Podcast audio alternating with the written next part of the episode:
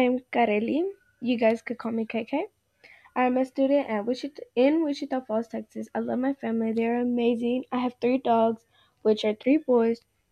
I love sweets and chips. My favorite restaurant is Norteño One.